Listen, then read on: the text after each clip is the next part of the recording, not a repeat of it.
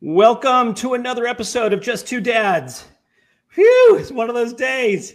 Uh, Brian Altunian, co-host, along with my partner in Thrive, Mr. Shawn Francis. Today on Just Two Dads, we have an amazing show for you. Honestly, it's probably one of our most talked about shows before we've even done an episode. Uh, so much input and feedback. Um, so today is going to be a really exciting show about decluttering your space, whatever that means to you, here on – on Just Two Dads.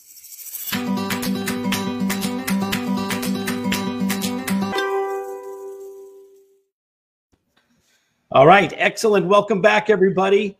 Again, I'm Brian Altunian. Uh, thank you all for joining us here on our weekly podcast on Facebook Live. You're catching uh, all the places that we have uh, podcast outlets, and to our family and friends on WSTX AM radio down in the U.S. Virgin Islands. Welcome, everybody.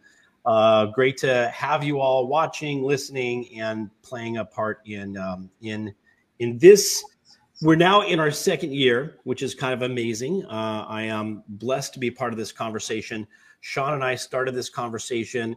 Well, we really started this conversation about five and a half years ago about how mm-hmm. we can mm-hmm. take the work that we do in the financial services arena and make a difference in the lives of of the of the families who are dealing with special needs issues, whether with their children or or a loved one of some kind. And knowing that a lot of communities get left out of the conversation around financial services, the special needs community needs extra care and love. And because we're also members of that community as fathers of children with uh, special needs, um, we understand that we can relate to that community, and, and and it's one that we know very well. So in our travels, um, we have found we were kept encountering amazing people who are doing great stuff out there in the in the world not just for the special needs community, but the work that they were doing also transcended and served other communities. So it's our honor and our, our pleasure to be doing this podcast. We do it on a, on a, on a weekly basis. We've got a big two day summit coming up um, next week, which That's we'll right. be talking about later in the show. But um, today is going to be great. I don't want to take much more time in introducing.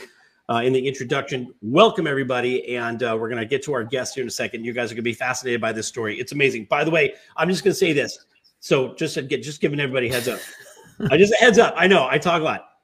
In the pre-conversation we had for today's show, I was just sort of like sitting like this, and I found myself like there was like a 10 minute period of time that I wasn't even talking, and I was like mesmerized.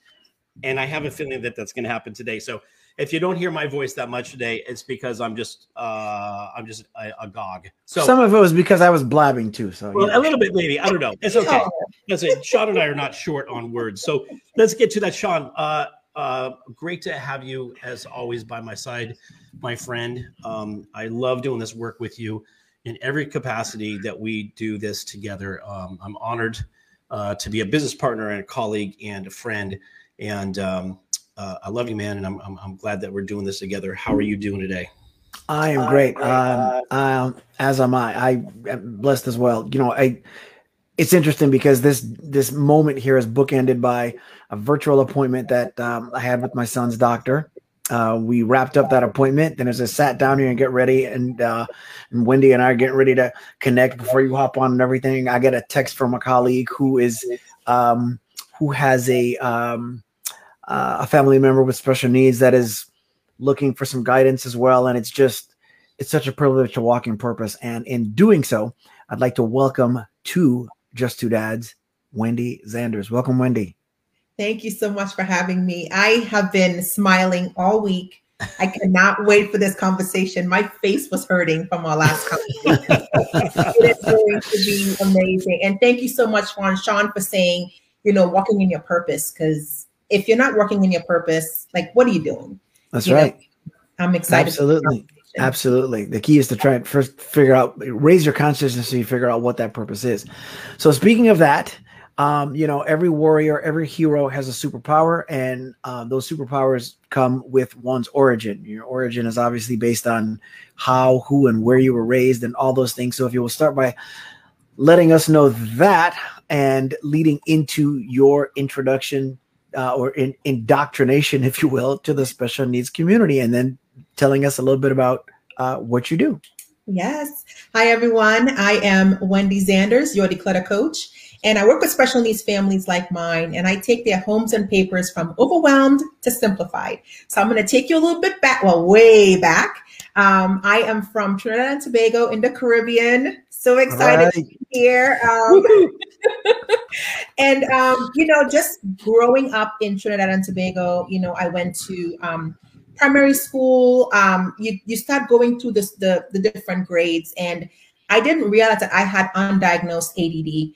Um, my parents didn't know back in the 80s. I'm a 1982 baby. Um, nobody knew what that was. You either were smart making A's or you were being left behind. We had classes where it was like the A class, B class, C class, D class, and the rest of the people like we don't know yep. what to do with them.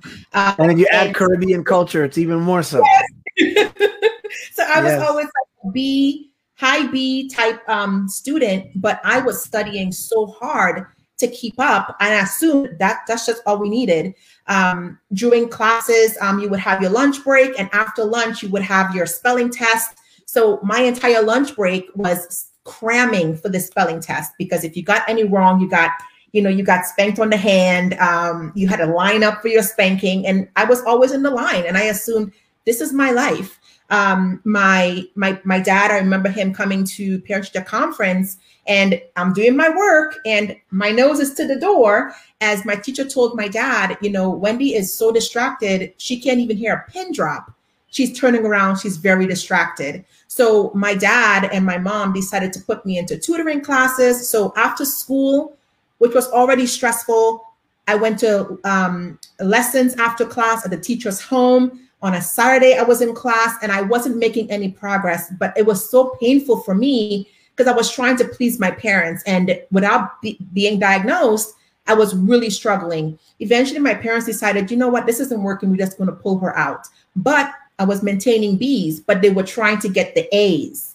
So for me, I realized I'm a B student. I'm happy where I am, and I, you know, I just, I, but I struggled. Um, at 14, I moved to um, America, and I remember the parents that, um, the, the family that sponsored us said, "Tell your kids when they get here to work hard, study hard, and they will be successful." So for me, I am all about formulas Tell me what to do, and I'm going to do it. So break it down into small, bite sized pieces. What do I need to do to be successful?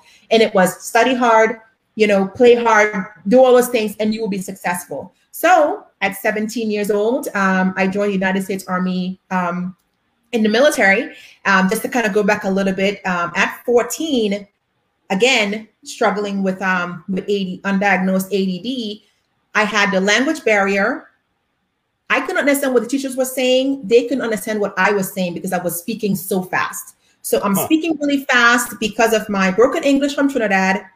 And I also had anxiety, not realizing it. So when I'm anxious, I'm speaking really fast to begin Faster. with. So mm-hmm. the teacher couldn't understand me. I couldn't understand the teacher.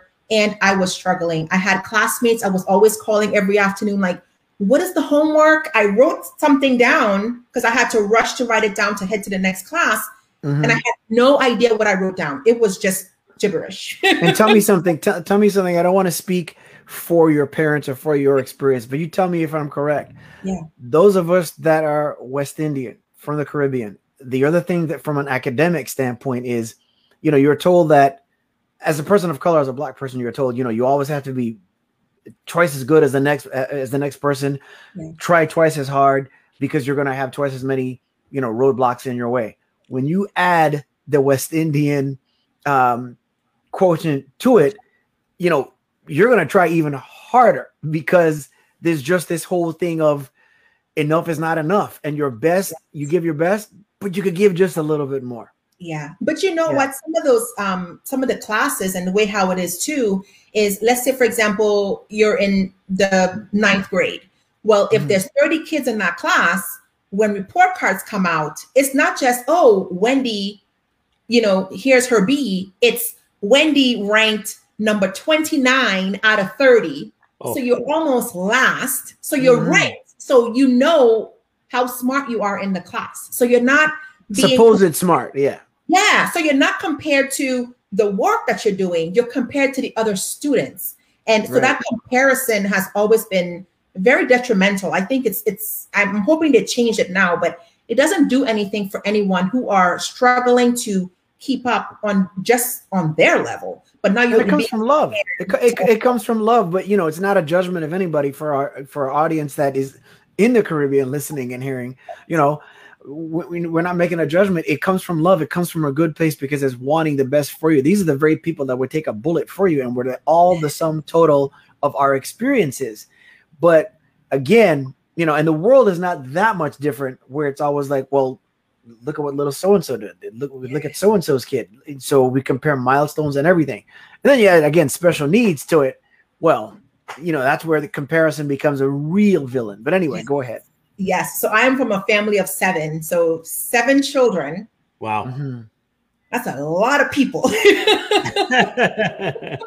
so there we are in the on the back porch, you know, the, with the math facts, like five times three, six times two, and my brothers are like whipping it off, and I'm like, wait, wait, give me a second, you know, because there it is, the undiagnosed ADHD. So can you imagine if I would have had that support back then? Hmm. How much I could have soared. So hmm. that I mean, it's it's just so important. But here we are back back in America, um, and for me, it's like, in order for me to function, I have found that on a Friday night, yes, the week was stressful, um, but I found myself cleaning my room, polishing my furniture, doing my laundry. It was my way of de stressing. I was making honor roll, but I was memorizing and I was studying twice as hard. I remember my little sister would say, you never you never play with me you're always studying and i remember telling her okay i'm gonna i'm gonna study for 30 minutes and then i'm gonna play two games of cards with you that was my way of breaking up work and play that was the Pomodoro method. So I was doing the Pomodoro method mm. without knowing that that was even a, um, a system. So I was trying to find different ways to, to, to help my brain understand how to break things down. So that was my way of, um, you know, being successful um, in school and continue to make honor roll. So here I am at 17 years old, and this is when the recruiters were able to come into the um, cafeteria I don't know if they can still do that, but they were like, "What's your plans for after high school?" And I'm like, "I don't know. I guess you know I have to study hard, work hard, and I'll be successful. So I guess I'm going to college." You know, I didn't like school, but I wanted to be successful. So of course, that's the next step. And they mentioned money for college, and I was like, "Uh, yeah, sign me up." my parents, my parents couldn't afford to send me to college, so it would have been debt I will have to take out um, I remember my mom, she didn't want to sign the papers. And I said, you either sign it now or I'll, I'll do it when I turn 18. 18 and yeah. Like, sure this is what you want to do? And I said, yes. Where and in the States did you guys live? Say it again. Where in the States did you guys move to? We were in, we were in Maryland. Okay. Gotcha. Gotcha. We were in Maryland at that point. And, and what branch of service did you, did you answer? next question. Army. Army. Army. Army. Thank you for your service. Oh, yeah. it was my pleasure to serve. I would do it over and over again. It, it's it's taught me so much. You know, even those army values, I still carry them into my business. You know, mm, being compassionate and non-judgmental and discipline, loyalty, all of those things are part of who I am. It's in my DNA for life. So it was my pleasure to serve. Yeah.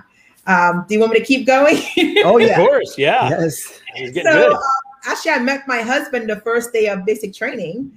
Oh, and oh wow! I, you know what? I might as well lock this guy in. So that actually gives a new definition to the term basic training, does it not? Yes, it does.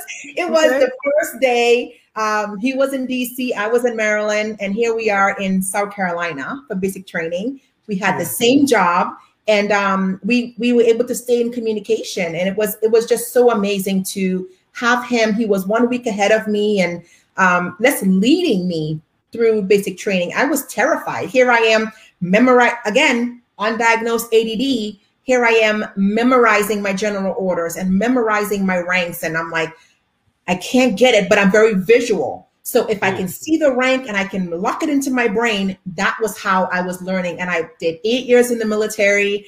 Uh, I remember after basic training, we were we had orders. I had orders for Germany. He had orders for Fort Sill, Oklahoma. And we were like, what are we going to do? You know, we thought about long distance um, dating. And I'm like, that's not going to work. We barely know each other. So this was like maybe three months in. Um, and then he said he proposed. I said I proposed. We don't know what happened 21 years ago. So, but we got married, you know, and wow. um commander, um, he said, Well, go talk to the um the chaplain. If he approves of the marriage, I'll approve. And um, he approved, and we went to Germany because the commander said, Well, where do you want to go? Fort Sill, Oklahoma or Germany? Hmm. Like, who's going to want to Fox, Fort Sill, Oklahoma? We're going to Germany. no offense to anybody who's in Oklahoma, of course. No, I think that's a good call. I'm just saying, I think that that's. But I'm struck call. by several things. One, so somebody proposed to somebody, and then and then it was like, well, let's see if the chaplain approves. So you mean the chaplain could have said, "Nah, you guys aren't ready for marriage," and then you wouldn't be married? Right. That's the first thing. And then That's two, at this point, how old are you now? At this point, I was 18. So you're 18 and you're still undiagnosed. So those are the two things that are right. Yeah, right. sticking out to me. Okay. All right. Continue, please. Um, before the military, before you pick your job, you take this battery of tests. It's called the ASVAB. Um, so the ASVAB test is pretty much to say, okay, are you great in the medical field, the financial aptitude. field?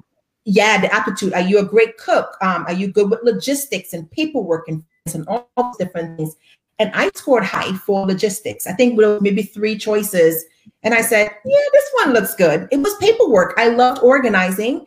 Um, so I picked that one. So what pretty much my job is unit supply specialist and unit armor. So if you take um, uh, like um, like a Staples and a Lowe's and put those two stores together, I maintain that for our unit to make sure um, we were in an aviation unit. So I needed to have all those small tools and I also maintained the weapons and ammunition for our unit. So you had to be mission ready at all times. We were mm the support for the commander. You know, the commander says, hey, we're leaving for Iraq next week.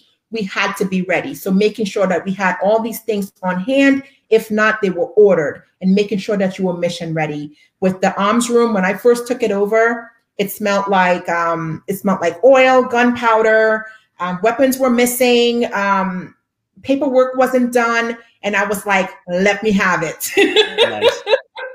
and within nice. 90 days, we were passing inspections. Um, weapons were out for service, but there was no paperwork. So that's kind of filling out, figuring out. I love puzzles. So figuring out, okay, this weapon is not here. Let me call the small arms room to figure out where it is. If it is there for service, fill out the paperwork. So that was my way of de-stressing. Give me chaos and I make it beautiful. And that was my way of just calming my brain, um, cleansing the soul. That was my jam. That's your way of surviving too, because if mess- weapons are unaccounted for and you don't know where they are, I'm like, who, who's in a bad mood on that day right. and has the weapon? You might find out the hard way where the weapon is. and then um, after the military, I um, I was a I worked at the, the Food and Drug Administration um, back in, in, in Maryland as well and I was I was an executive assistant and project manager. So maintaining my director's um, calendar, keeping everything organized. But what really struck me with my um, with my organization skills there was sometimes we would have um, storage rooms just full of chairs and extra computer parts and all kind of like a junky room. Um, and we had students were coming in for the summer and that room needed to be cleaned out. And I was like, let me have it. so there I am decluttering again. So every little thing in my life, if there was a way to declutter something, I wanted to be part of it. And you know, um, a couple years after that, my husband and I was doing Financial Peace University. Um, we were paying off our debts, getting back on track with our finances. And somebody told me, find something that you love and do it as a business. And I wish I can remember who told me that because that was really the pivotal point for me starting my business. I was going to go get a part time job. And I was like, well, I could do that because working for the federal government, there's only so many hours in the week where they kind of stop paying you and you're working for free. So I was going right. to go out and get that part-time job. And um, so that's how I started my business. Um, this was about around March, uh, May of 2017. And I remember I was looking to get some money to take this program to launch my business. And I went to my husband and I said, Is it possible for me to, at this point, we were saving for our emergency fund, we were building that up. And I said, can I borrow some money from my emergency fund to start this business? And he has been so supportive throughout all of this. And he was like, sure, no problem. And he he already said yes. And I was still like pitching. he said, I said, yes, you're good. Because I, I was terrified. Here I am taking this sizable amount out of our emergency fund. And I said, this was May 30th, 2017, when I started my business. And I said, yes. And I said, by the end of 2017, if I don't make this money back from my business, I am going to go get a part time job and put that money back into the business. And I was on fire. For me, that fear of having this money and him betting on me to start this business, within 30 days, within 90 days, I had that money back in our emergency fund. I was leaving work at night with my little sandwich, running to a client's house on the week on Saturdays. I was doing that, and my only day off was Sundays for church. Um, wow. Six days a week, I was working full time, and at night and on Saturdays, I was working my business because I was on How a much, mission. I loved it. What was the amount that you took out from the emergency fund? And actually, let me back up. Yeah. Kudos for even having the presence of mind to have an emergency fund. Right. Right. Yes, because because there's so many good people out there, and and now we got 50 million directions that we can go in, and, and now the the the organizational crackhead in me, which is the antithesis of you, needs to control my direction because there's 50 different ways we can go. Because we can talk about what it means to take a challenge and turn it into a business, especially where there's a special needs component. We can talk about the importance of financial literacy. We can talk about all those things. And we still haven't gotten into your introduction, your diagnosis, or your introduction to the special needs community. So again, I'm just going to repeat that. I've sat here and just I'm I'm just so fascinated by the story. I didn't even I forgot even what what we had Shawn and started out with. So um, what was the amount? Let's keep going. What was the amount that you borrowed that you took out yes, from emergency it was? Two thousand dollars. Ninety days. Ninety days. Okay, hold on a minute. Tired. I think I think people need need to hear that. This is about taking responsibility for self. Two thousand dollars, ninety days to get it back Yes. and you do it. Okay, now I'm gonna shut up. Continue. Yeah. Sorry. It was, so that, that amount, it was very scary. Sure. Yeah. So I knew I had to get my tush in gear to get this money back. But that that small investment was to say, you can do this. If I can get, if I can do this, then I can really make this into a business. Otherwise, it's just a hobby. I got to put it down and get back to working a full time job. You know, so that was more of my motivation. So tell us what that looked like because even if you have all the organizational skills in the world and you're like, I'm going to turn this into a business, your spouse is like, Great, I support you. What do you do then? You just put up flyers, you know, no. are you reaching out to people you know and just how, how did you get started? The two thousand dollars was for a um, it was a a mentorship program. I knew how to organize, I knew how to declutter, but I didn't know how to do the business side of it.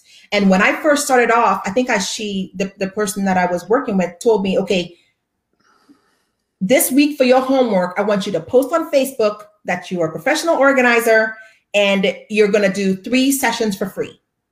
That terrified me because now I'm really open for business and the scrutiny and can I really do this? Um, but having that confidence, sometimes you just have to pay somebody to give you the confidence to start. Mm-hmm. Right. Otherwise, we're just going to be in our own way. And pretty much what the program was that first month, it was like, okay, did you do that yet? No, I didn't do that yet. And I'm like, okay, Wendy, this is month one.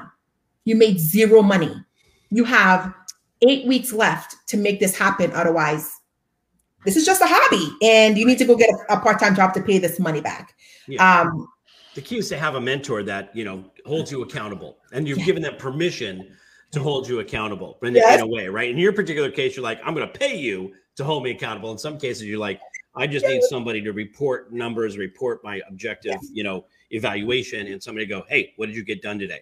And exactly. by the way, it's okay that you're. What's amazing about you, Wendy, is that you're like, if I throw up a zero, that's on me. I got to do something about that, right? And so that's the group. That's Love the best it. part about business ownership and yeah. and, uh, and and entrepreneurship. Yeah, and you know, I say um, I am like that personal trainer for your home. Sometimes you have to pay that personal trainer to kick your butt so you can lose that weight, right? Or right, right, right. If, you're, if you're motivated enough, you can just go to the gym and do it on your own. But sometimes you got to pay somebody to say, I need you to kick my butt. Here's my yeah. money. I need you to kick my butt. right. So you posted on Facebook. That's where you got started. Yes. Mm-hmm.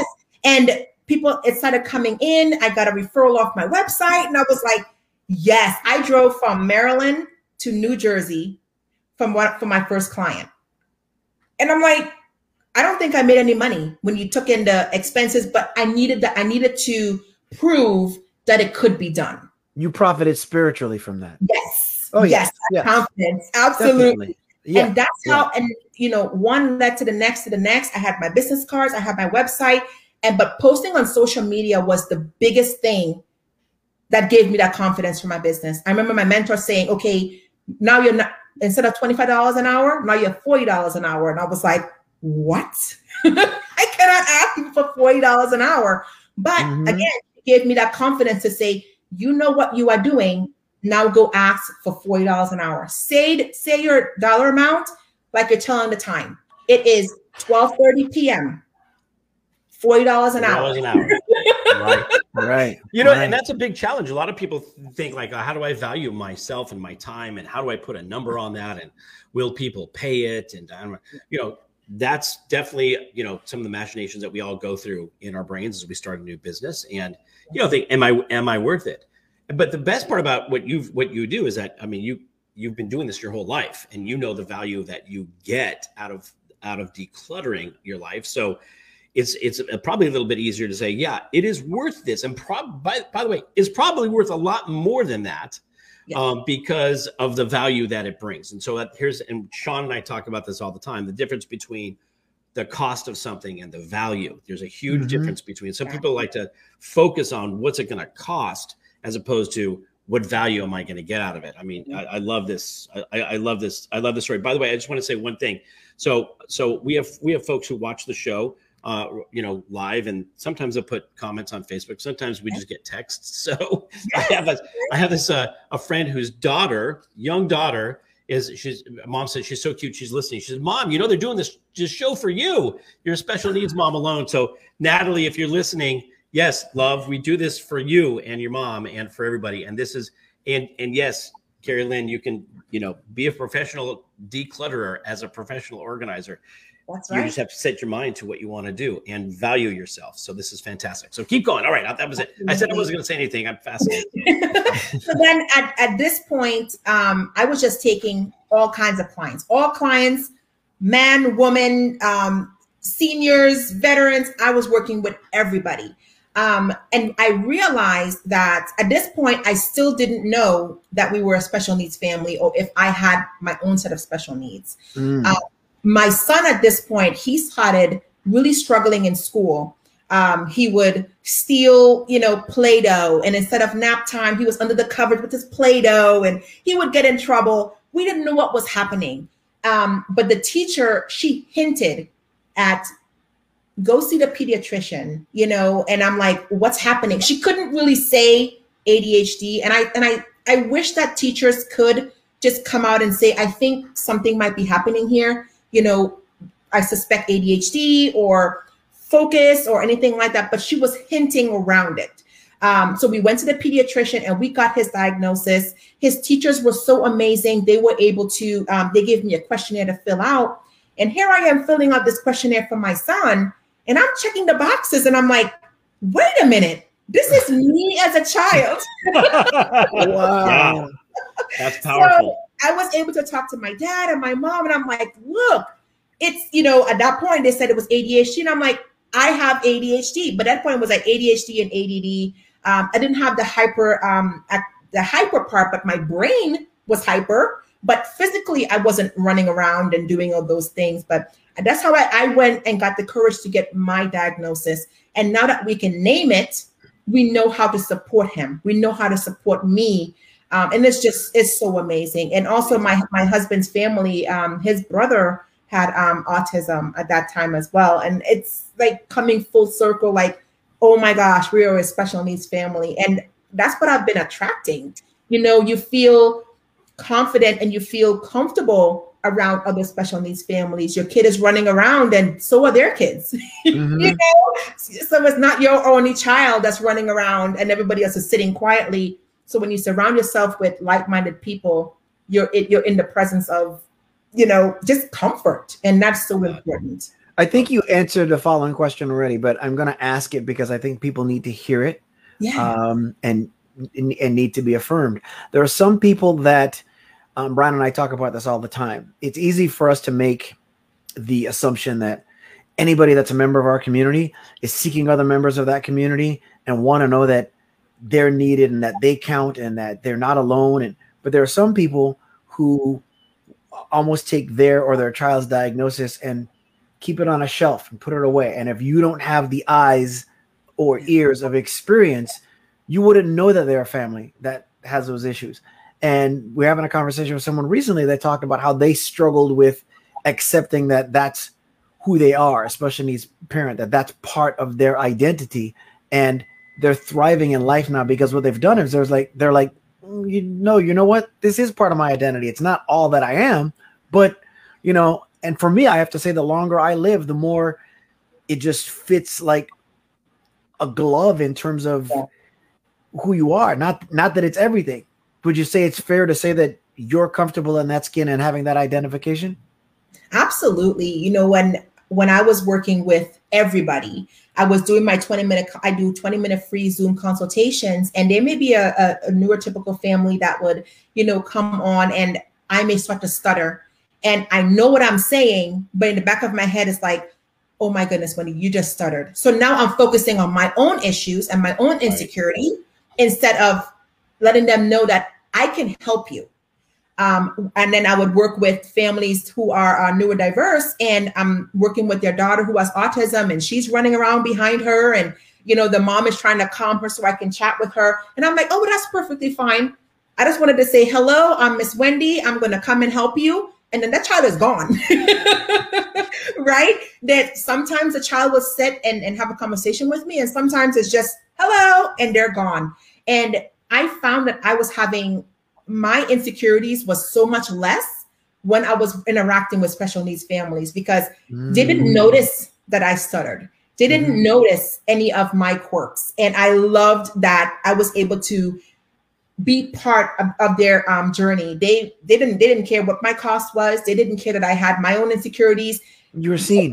They find me and they they read who I am and they pick me because I'm a special needs um, family or a special needs person. And there was there were times where I didn't want to even put that out there, but once I claimed it, the comfort and the people started to come to me, and that's when I was able to just enjoy working with, with families um, that were in the special needs community. There are so many professional organizers out there, um, and I felt like a crab in a barrel. Or there would mm. be moms who like to organize and they would say, "Oh, I'll do that for fifteen dollars an hour," and I'm like, "I can't, I can't do that. That's I cannot run my business for fifteen dollars an hour." And so again, I felt that insecurity, like, who am I to charge that much? Who am I to charge my prices when there are people willing to do that? And that's fine, but I am in a different segment. I'm working with special needs families. There are professional organizers who cannot work with special needs families. Um, Sure. So then that's how I was able to get into my own lane. Sometimes we have to get into our own lanes to realize you have something here. And I wanted Mhm. more of the special needs community. I remember there was um, one one boy I was working with, um, and he said, "I have autism. Does your kids have any special needs?" And I'm like, "Oh, my son is almost 15, and he has ADHD and sensory processing, and my daughter, she's almost eight, and she has ADHD and sensory processing, and we think she may have autism, but we have to." So I was able to bring my family into my work instead of when I'm working with neurotypical families, it was separate. Yeah. And I wanted Mhm. to combine both of them. So Yeah. it was Can we- um, can we- Can we talk about your your your son for a second? Because you you brought something up in our early conversation, and and uh, I'm so fascinated by it. Your how you how you got to recognize or how you got to learn of his sensory issues. So he had a very specific issue that I'm I'm not laughing at it. I just I'm laughing at the comment that I'm waiting for the door to open up behind you, and that's what's making that's that story is what's making me laugh. So I'll let you. uh, You can see yeah, yeah. I was telling Shawn that I wanted all the bandwidth. So they were actually at the library. Okay, good. Okay, I'm not good, but okay. Yes, yes. But my son at 18 months, he was in a, um, a Christian private school, so they had to wear um, polos with the, the khaki pants. And I went, took my shower, came back, and this child is still crying. And I'm like, why are you crying? I don't like buttons and I don't like zippers. And I'm like, what do you know? You're 18 months, you right. know. Um, but now he's almost 15 and he's not diagnosed with sensory. But now I know because my daughter is that buttons and zippers and jeans, he struggled. And I didn't know. I was making him, I was forcing him to wear these things. I said, you need to wear button downs because what are you going to do when you become an adult? You can't wear t shirts. Well, he's into computers. So, yes, he can. yes, he can.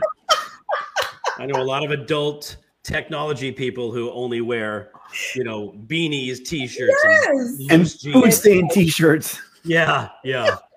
but the thing is, it's like my parents raised me the way they the best they knew how. And now that my son is almost 15, I'm looking back and I I forgive myself because I didn't know. Yeah. So a lot of times if you are a, a special needs mom or you haven't gotten that diagnosis yet and you get that diagnosis, for me, I had that grieving period where I had to grieve because of the decisions I made when they were younger, thinking, you don't know what you're talking about. I know best. So if you're going through that diagnosis right now, um, maybe you you're you're suspecting or you just got your diagnosis and you're grieving, it is okay because we're thinking, oh, we're a parent and this is what we know and this is what we're going to do. But you have to change up how things are, are done based off of how your parents raised you. So it is okay to have that grieving period, and but, your community is here to support you. For sure, for sure, and that's that's one of the things that we promote quite a bit. But Wendy, you're, you know, you what you just what you just talked about with your son, by the way, is going to help people who may not not only not have a diagnosis, but they may not even be thinking about that. If there's anybody that thinks you know their child is neurotypical, but for some reason they just they don't like to wear clothes you know, or they don't want to wear a belt, or they don't want to be constricted, or some, there may be something they don't like a bright light, they don't like flashing lights. There's some sort of something that they just that they they're constantly you know having a challenge with. may be an opportunity for for a parent to go, wait a minute, there may be a maybe there's a sensory issue that I'm not aware of. What you just said, I, I don't think any parent would go, you know, my kid doesn't want to wear anything with buttons and zippers. And I'm like, come on, man, put your jacket on. It's freezing outside. You've got to wear that we would like, you don't know what you're talking about. You're going to die of, you know, frostbite.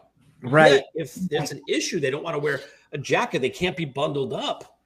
That's right. they point to something. What you've what you've just done is you've just described an amazing opportunity for parents to look again at this and go, wait a minute, maybe there is an issue. And by the way, to the second thing you said, it's okay. It's We're okay. here to support you. We get it. Yes. And here's a great um, when it comes to their closets or their clothes. Like my daughter was five when I stopped buying her clothes. I was like, oh, I'm gonna get her this and I'm gonna get her this. And she had a closet full of clothes and she was wearing the same three, four items. It came out of the dryer, it was right back on her body. And I'm like, people are gonna uh, yes. people are gonna think, oh my goodness, you don't have any clothes. So here it was it was about me again, right. right? It's about me. Right. And because for moms, how our children looks, it's like on us. How the house, how the outside of the house looks, that's the guy thing, right? So for us here in the home, my daughter's five, my son was maybe about 12, 13 at that point. I said, you know what? I'm not buying your guys' clothes anymore. We're going to go shopping. We, we like consignment shops because the clothes are kind of like built. It's kind of like um, lived in. Yes, it's like lived in a little bit and they like that Broken more in. than clothes. So we went through and we decluttered their closets. So if you know that you you have kids that the same couple of items are coming back on their bodies as soon as they come out of the wash, take a look at that and say, you know what? It doesn't make sense for me to buy you all of these clothes. So just say, this is my budget. Let's go to the store, pick out what you like, try it on if you want, and that's what you um you bring home. Even if it's just 10 sets of 10 pants, 10 shirts. Um, they don't want buttons, don't buy it. They don't want jeans, don't buy it. And that's a really great way to start decluttering their closet and just say, This is my budget. Go pick out your items because you know that's what they're going to wear. It doesn't make sense having a closet full of clothes if they're not going to wear it. It's it was just one um it was one argument I just didn't want to deal with. So that's a really yeah. great way to help. And that's a great way to find out if your kids have that sensory issues as well. Yeah. One of the things I, I love about doing this is like, you know, I, I tell guests that come on is like, we're here hosting, but the, the, the, the guests are the star of the show. And we're as much the audience as we are the hosts. And so with that said, you know, I, I want to ask you because we've gone through. There's a couple things that we've given away. We don't have as much anymore, but there's a handful of things that we've given away um, to people that have come to work for us, or friends, or just donations. That when we give them away, they're brand new and have never been worn, um, because Elijah's just like, nope, not doing that. You know, and and, and when he was smaller, when he was smaller, anything that my wife thought of, like the, the, a cooler, a cute outfit, you know, like bomber jacket, some overalls or whatever, just eh, the coolest stuff. And I would be like, yeah, do those, do those come in my size? You know, some really cool looking stuff. You know, as he got a little older, he just got set with certain things. So for fellow special needs families, especially those with a child um, on the autism spectrum, when you go in and you're doing your declutter, because we know that you know with autism you've got any change in pattern and you know you're not throwing anything out. That's why I've never been diagnosed, but I think I've been misdiagnosed by a bunch of people because if you were to see this studio, this office right now, you'd be like, I'm coming over for free because my stuff is a mess. So I was thinking about this too. I've got a pile right here over my right shoulder. I'm thinking this must be driving Wendy crazy. I'm sort of yes. like, how do I? This, I mean, I don't know how to cover it up, you know. But and I was thinking of Shawn's bookshelf behind him. I'm like, yeah, that's why my stuff is in, is in tight because I'm like she can't see that. But no, if, if you if you came to to to help us with our stuff, there's a handful of things that you look to get rid of. We'd either have to have you do it when Elijah wasn't here, or have him engaged because he's involved in the process, and that might not go well because he'd be like, "Nope, nope, we're keeping that, we're keeping that, we're keeping that." Okay, that you. So, how do you deal with that when you're dealing with a family who has those things because when I say that, I mean he could literally go in either direction where he's like, okay, I'm involved in the process. Okay, fine, we will get rid of that. We, or he may decide, no, everything stays nice and clean. How do you yeah. deal with that? You know, even on the autism spectrum, the kids are very different. I always look at each family differently. So instead of me showing up at their door saying, oh, Miss Wendy's coming to throw out your stuff, that's why I like that free Zoom consultation and even if the child doesn't speak with me, at least they know that I'm coming, they see my face. Um, and sometimes the day before the session, the mom will send me a text saying, you know, Elijah cannot wait to see you.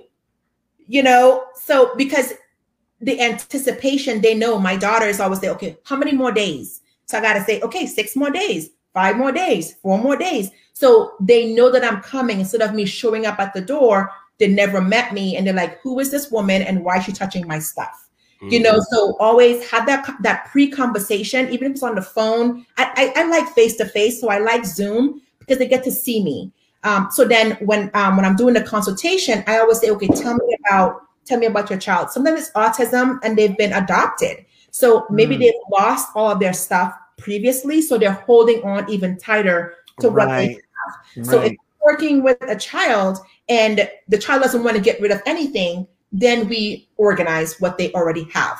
But I will let the parents know don't buy any more clothes or if there's some maybe don't buy any more stuffed animals until they get rid of two they bring one in so slowly um, you're kind of paring down it's gonna it's not gonna be drastic but it's mm. gonna be a slower process um, okay.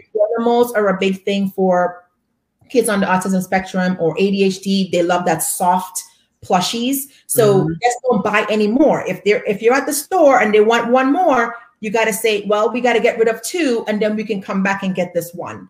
You yeah. know, so try to do it that way. Sometimes sometimes negotiating is where we got to at least at least with those things there it seems like it's functional. A lot of the stuff that we dealt with was behavioral. For anybody that's looking at the show, you see me take a couple sips here and off from this water bottle that comes with its own straw. I had one of those that my wife had gotten a handful of the kind that you know there's the the spout on the top that flips. Right. And I had one she did, and so did Elijah, and so did that, you know the other kids. And Elijah got to the point where it wasn't used for drinking. What happened is it needed to be filled And when I say filled, I mean like that much space, you know, at the top all the time. And it had to go everywhere I went. We're going out the door. He's like, oh, Daddy's water bottle. You like, I have to take the water bottle. And then I can't drink from it.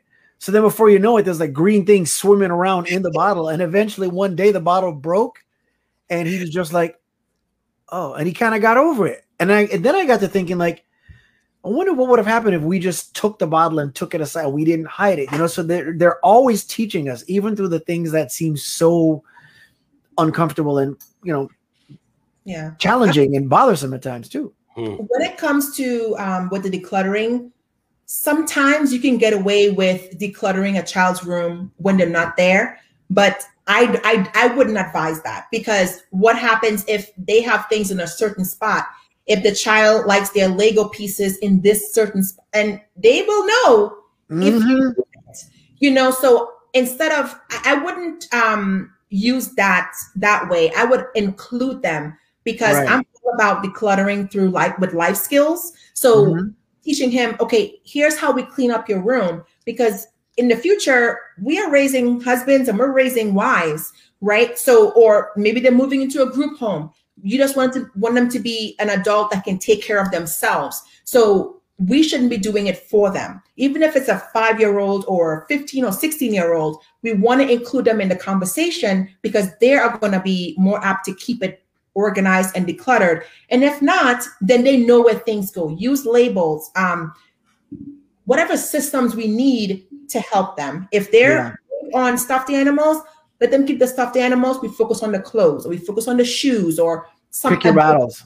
Yes, pick, yeah, pick the yeah. battles. Absolutely. That's one of my wife's favorite things. She'll say, "You got to choose your battles," because with me, I'm, you know, I tend to lean towards, "Uh, that needs to get done right now," and I've slowly evolved into somewhat of, "All right, I will surrender the toothbrush in order to have the T-shirt," you know as opposed to no, let's take care of all of it. Sometimes you can forget that you're a special needs parent and you get into this whole normal mode as to what, why can't this all get done right here and now? We're constantly, right. constantly learning. Yeah. And then also the comparison of the kids, right? Sometimes my my 15 year old son will say, well, why does my why does my sister who's seven, why does she get special treatment?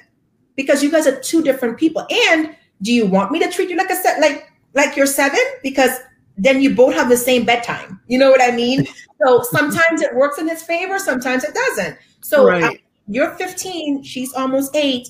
We have to parent them differently. Um, she yeah. has sensory, him, he's undiagnosed. So you do it very differently. You may have a neurotypical child, neurodiverse child, still very different. And sometimes you have to explain why one child gets more treatment than the other. And so one of our uh, one of our earliest episodes was touched on the topic was just that how do you love your children differently but undeniably equally? Yeah. Because they have they have different needs and for us you know like i said we've got a super blended family. You grew up in seven kids. We we have seven because four of the seven are you know my sister-in-law's kids that we adopted and they've never acknowledged feeling cheated or left out from the different type of care and love that you know that Elijah needs, and and maybe they're trying to cope with that too. That's a whole nother topic altogether. But yes. again, including them in the conversation and, and in and in the process, that's where that where that comes in.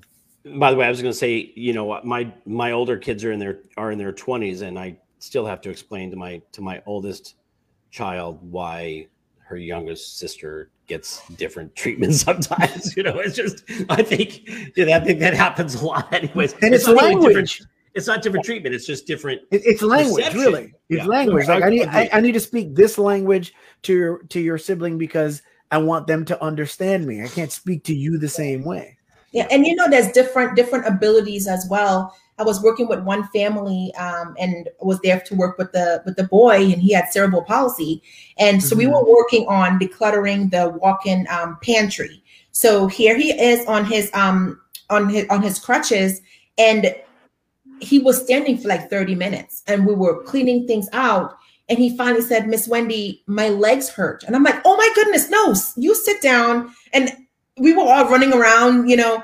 Um, even the three year old was like taking the can and running to the living room with it, and she was having fun. I'm like, hey, The three year old can carry cans. So I had the 11 year old boy um, with cerebral palsy. He sat, he sat on the floor and we were giving him things. And I'm like, okay, I want you to sort in this area while the three year old and the 14 year old was running back and forth to the living room. So if you're working on an area, and I like working together as a family, not just one individual child, but if you have um, multiple kids, do it as a family, make it fun, turn on music. Um, and because decluttering should not be painful. If it's painful, you won't do it, right? So here we are decluttering um, the walk in pantry. And at the end, everybody felt amazing because they all were able to help in different ways, in different um their own way. Um, and then the boy was sitting there, he was sorting, and when we got done, he was able to bring things back into the pantry. He took a little break and he got back up and he was able to um, come and join us again. But he maintained part of the conversation, part of decluttering the pantry. So everybody can be involved. It's just different levels that they're able to be involved. So let me ask. So let me ask you this question, and if, if people are listening, so for, first of all, where are you located?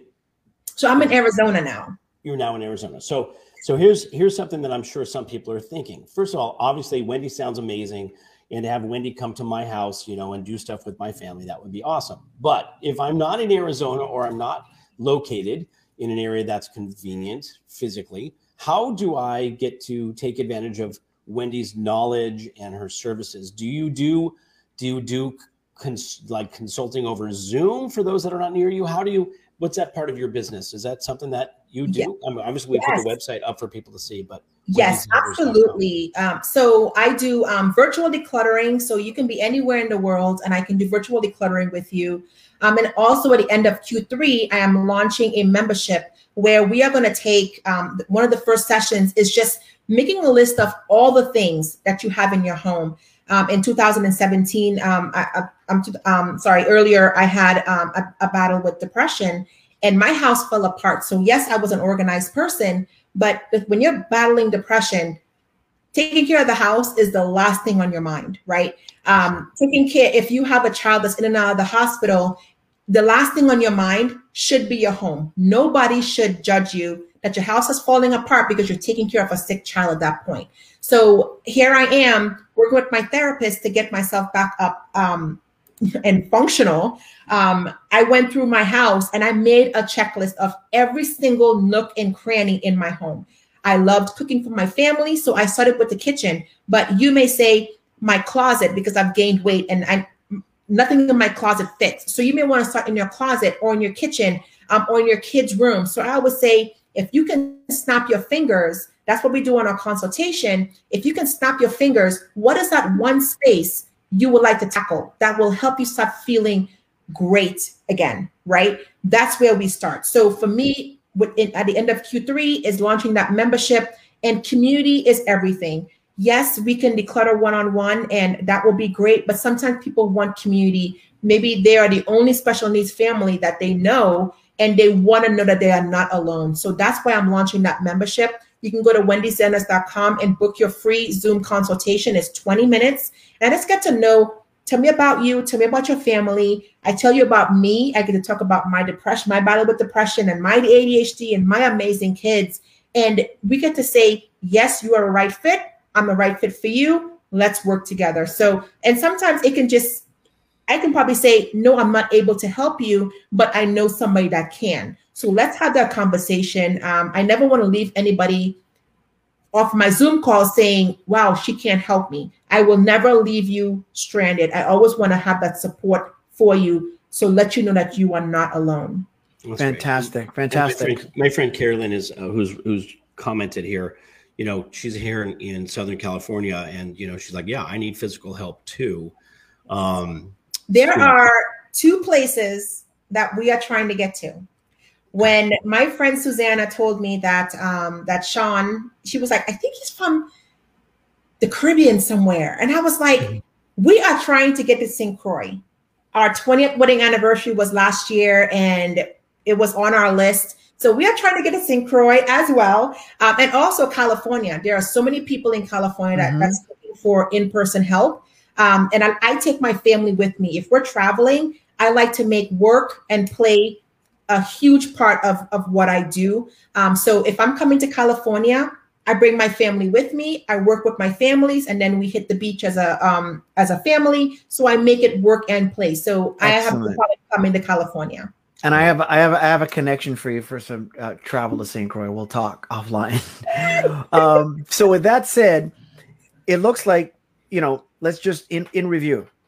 Um, we've got your uh, your website on the screen for those that are looking. For those that are joining us via podcast outlets, it's www.wendyzanders.com. So W E N D Y Z A N D E R S.com. And in review, your suggestion is to include and involve the children in the process, especially when you're having, you know, children with sensory issues or autism or anything of that nature with regard to making changes, and then to do the decluttering as a family, whether you're working with them physically or it's a consultation. Uh, with that said, there's a question that we generally close the show with as, as we get close to it.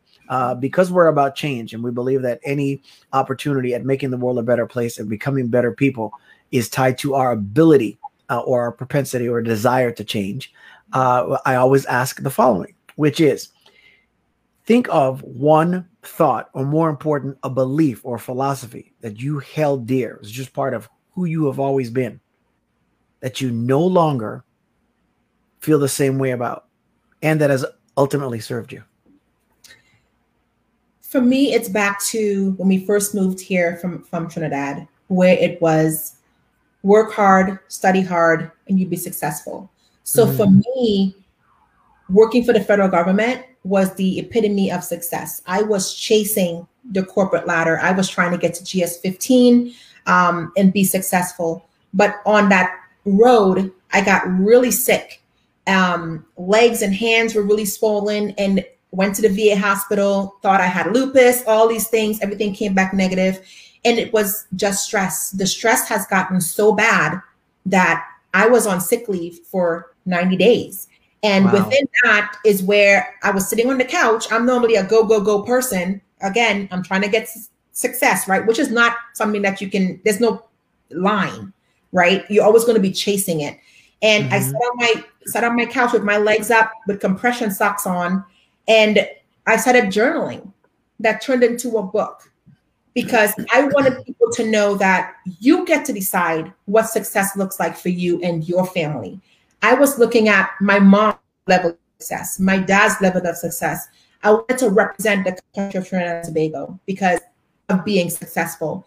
So now, yes, success is still attainable and yes, success is still important, but I get to change what success looks like for me and my family. So it's not about chasing six figures and working for the um, federal government. Now it's working with special needs families and feeling fed and fueled every time, every day I get to work with my families.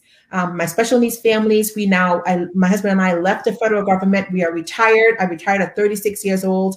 And now this is what success looks like for me working my business, homeschooling our kids, and traveling, you know, mm-hmm. traveling to St. Croix, traveling to California.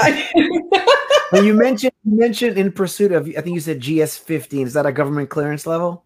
Yes, that's yeah, the, yeah. the highest. Yeah, and then you have your SCS executive levels. Um, and I want people to focused on. I, I want our listeners to to catch hold of that. Somebody is sitting, listening, or watching with a very very clear definition of success. And if there's something inside of you that lets you know that, and I'm not talking about quitting just for the sake of quitting, but if there's something inside of you that lets you know that, you know, that you're at least questioning whether or not that is what success means to you, listen to that. It's more than okay. Matter of fact, it's imperative for your survival. That's right. And on that note, we're already at the end of our hour, Wendy, if you can believe. We're always amazed by how it how quickly it goes. Um, this has been fascinating. Again, I, I feel like I was sitting and just watching a magic show happen. Um, I, we got some great feedback and some great comments from some folks. I know you've made a difference already, and I, I know you're going to be contacted by some of the people that um, that listen and watch the show. So thank you for the for the work that you thank you for your service to this country, um, and for the work that you're doing for our community. And I hope that uh, uh, we get a chance to work with you again in the very near future and to talk again further about other things that you've got going on. And I uh, just want to thank you uh, and thank you, Shawn, for for for being a co-host in this in this endeavor. I'm I'm just I'm fast every week. It's just so such an amazing experience for me. I I uh, I always end by saying, you know, there's always uh, t- empathy and love is is needed now more than ever. Um, look at somebody and have some empathy for what they're going through because you may not know what it is exactly. And if you look through the lens of love, everything works the way it's supposed to. So um, right. With that, I'm going to throw it to Shawn to, to, to, to, close us out. And thank you again, Wendy, for, for your time. It's fabulous. Yes, Wendy, thank you so much for your time. Thank, thank you to all our listeners. And I need to make sure that I thank the women in my life without whom I could never attempt to be who I hope to become and strive to be. And that is my uh, my mom Jan and my amazing wife Laura. Uh, remember, we always say there's no such thing as special needs. Everyone has the same needs. Everyone needs to be heard. Everyone needs to be seen. Everyone needs to know the matter, and everyone needs to be loved. And somebody out there, someplace, needs to know from you that they matter and that they're loved. Um, the only thing that's different is that if you have a diagnosis or a um, um, developmental delay or something, you may need more of what it is that everybody else needs. So just know that, and we'll uh, see you next time. And if you're watching or listening, we love you. Thank you, Shawn Hall. Thank you, everybody. Bye. See you again next time. Thank you, Wendy.